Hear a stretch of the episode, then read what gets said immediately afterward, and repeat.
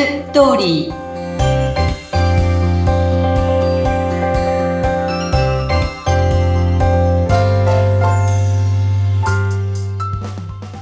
皆様こんにちは男性専門結婚相談所ライフツリーの和田ですこんにちは。インタビュアーの山口です。6月に入りまして、まあ、梅雨のね、季節にもなりましたけども、そうですね和田さん、こういう梅雨時のおすすめデートってあるんですか？そうですね。割と今は、あの、まあ、1回目、2回目は食事をして、3回目ぐらいからは、なんか2人でイベントに参加したりとかっていうのを進めてるんですね。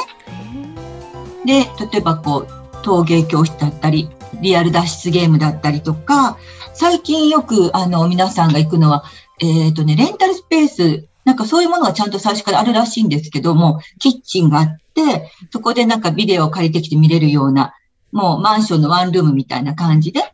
で、そこで、えっ、と、二人でデパートの地下に行って、なんか食材を買ってきて、二人で一緒に作って食べる。で、まあ、ビデオを見る、まあ、ネットフリックスを見たりとかっていうような、なんか生活に食したようなものをやってるようですね。あそれ面白いですね。そうですうね。ん、あーそうするとまたね、人となりもわかりますもんね。そうですね。。今結構男性も作る方多いでしょ？お料理を。はい。そこ女性としてはすごくポイント高いんですよね。うん、高いですね。ねで、まあ男性もやっぱりほら、ね、美味しいお料理を作ってくれるっていうのもね、うんあの、嬉しいことだし、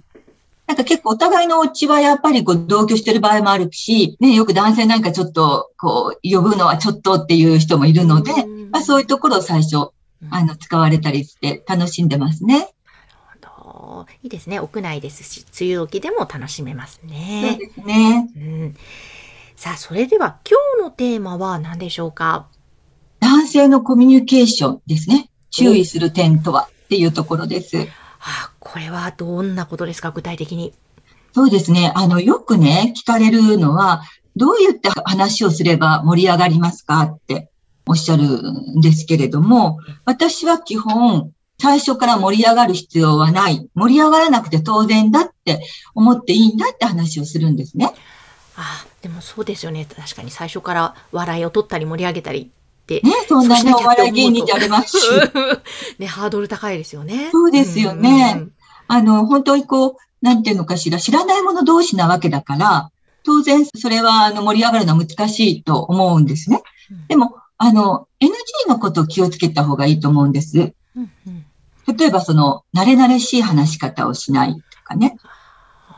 あの、よく山口さんご存知かわかんないけど、あの、マッチングアプリで、はい。慣れ慣れしい話し方をする人は、結構ワンナイトを求めてる男性だって。それは注意した方がいいとかってよく言うんですけど、だからまあ話し方とか最初の時はね、ちょっと気をつけた方がいいと思いますし、うんあとやっぱり自分の話ばかりするとか、自慢話、男性結構いますよね。そのつもりではないかもしれないんだけど、なんか自分の知ってることがもう本当すごい、とうとうとそういう話をしてしまう。で、あとネガティブな話、もう結構これ男性割とあるので、女性はそこはやらないんですけど、の男性はちょっとそういう話をしたがりますね。うん。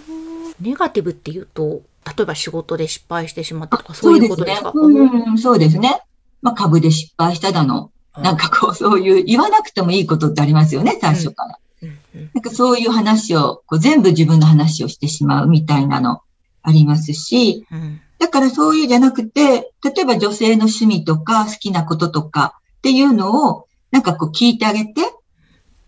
その話の内容を共感してあげる。あ、それは楽しかったですねとか、あ、大変でしたねとか、そうやって聞いてもらうと女性も安心するし、あ、自分を理解してくれると思うとすごくこうね、あの、ちょっと心が開かれますよね。うん開かれますね。ねだからやっぱそこにあと一つ褒める言葉を入れてあげると、褒めるってすごく大事なことなんですね。いや、大事ですね。であるね、心理学の勉強の時にうん、こう、もう初めての会った者同士、二人一組になって、とにかくこう、一分間お互いを見て褒め合いましょうっていうレッスンがあるんですね。はい。で、その時に、もう初めての人なんだけども、その人のいいところをこう一生懸命探すわけですよね。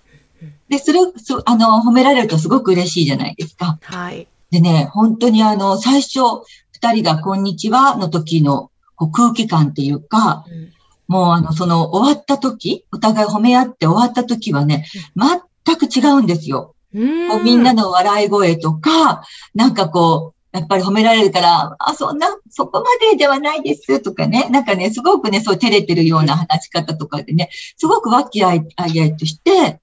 とってもあの、楽しそうなんですね。で、やっぱりその褒めるっていうとなんかこう、急に相手との親近感が湧くというか、そこから話がね、弾んでいくっていうことはすごくあるんですよね。はい、ある、ありますね。うんうん。だからやっぱりその警戒心が少しずつ解けて、自分のこう、あの気持ちを開示していくと、そこからやっぱり共通の話題っていうのも不思議と見つけられるんですよね。いや、本当に、多分そういう和んでいく空気感がさらにそうしていくんでしょうね。そうなんです。ねで、あの、この共通の話題を見つけるっていうことが、まあ、先ほど最初に言ったような話が盛り上がるっていうことにつながるかもしれませんね。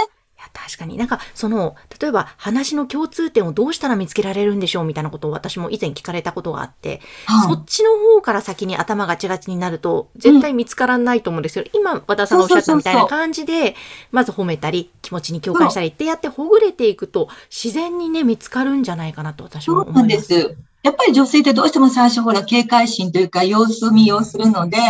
なんかこう、あんまり言うとストーカーみたいに、なんかあの、付けまとわれるんじゃないかしらとかね、言う人もいるんだけど、そんなことはないって言っても、で、なんかそこからは全然話は広がりませんよね。うん、そうですよね。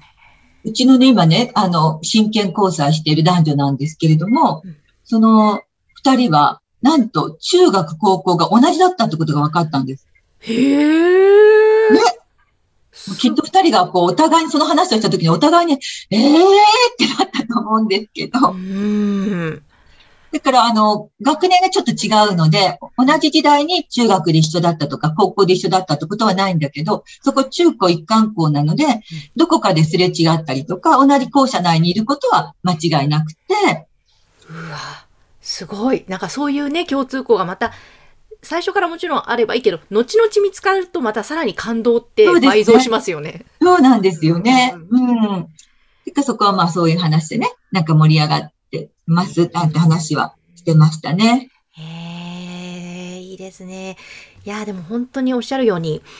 例えば女性がすごく楽しそうに話をしてて嬉しかったんだな、この方はって思ったら、いや、それは嬉しかったんですねとか、あとはちょっときつそうだったらそれ大変でしたねっていう、ほんの一言気持ちに共感するのを言葉を入れるだけで、そうなんすじゃ本当に女性は違いますし、あと、なんなんかただ今日の髪型素敵ですねだったり、あ、ネイル綺麗ですねとか、うんそれだけでテンション上がりませんか？そうなんですよ。ほんのちょっとしたことですよね。なのに男性って、こう、何か話さなきゃいけない、何か聞かなきゃいけないってことでもう頭がいっぱいになるから、もう、あの、刑事の尋問みたいに次から次へと質問をするわけなんですね。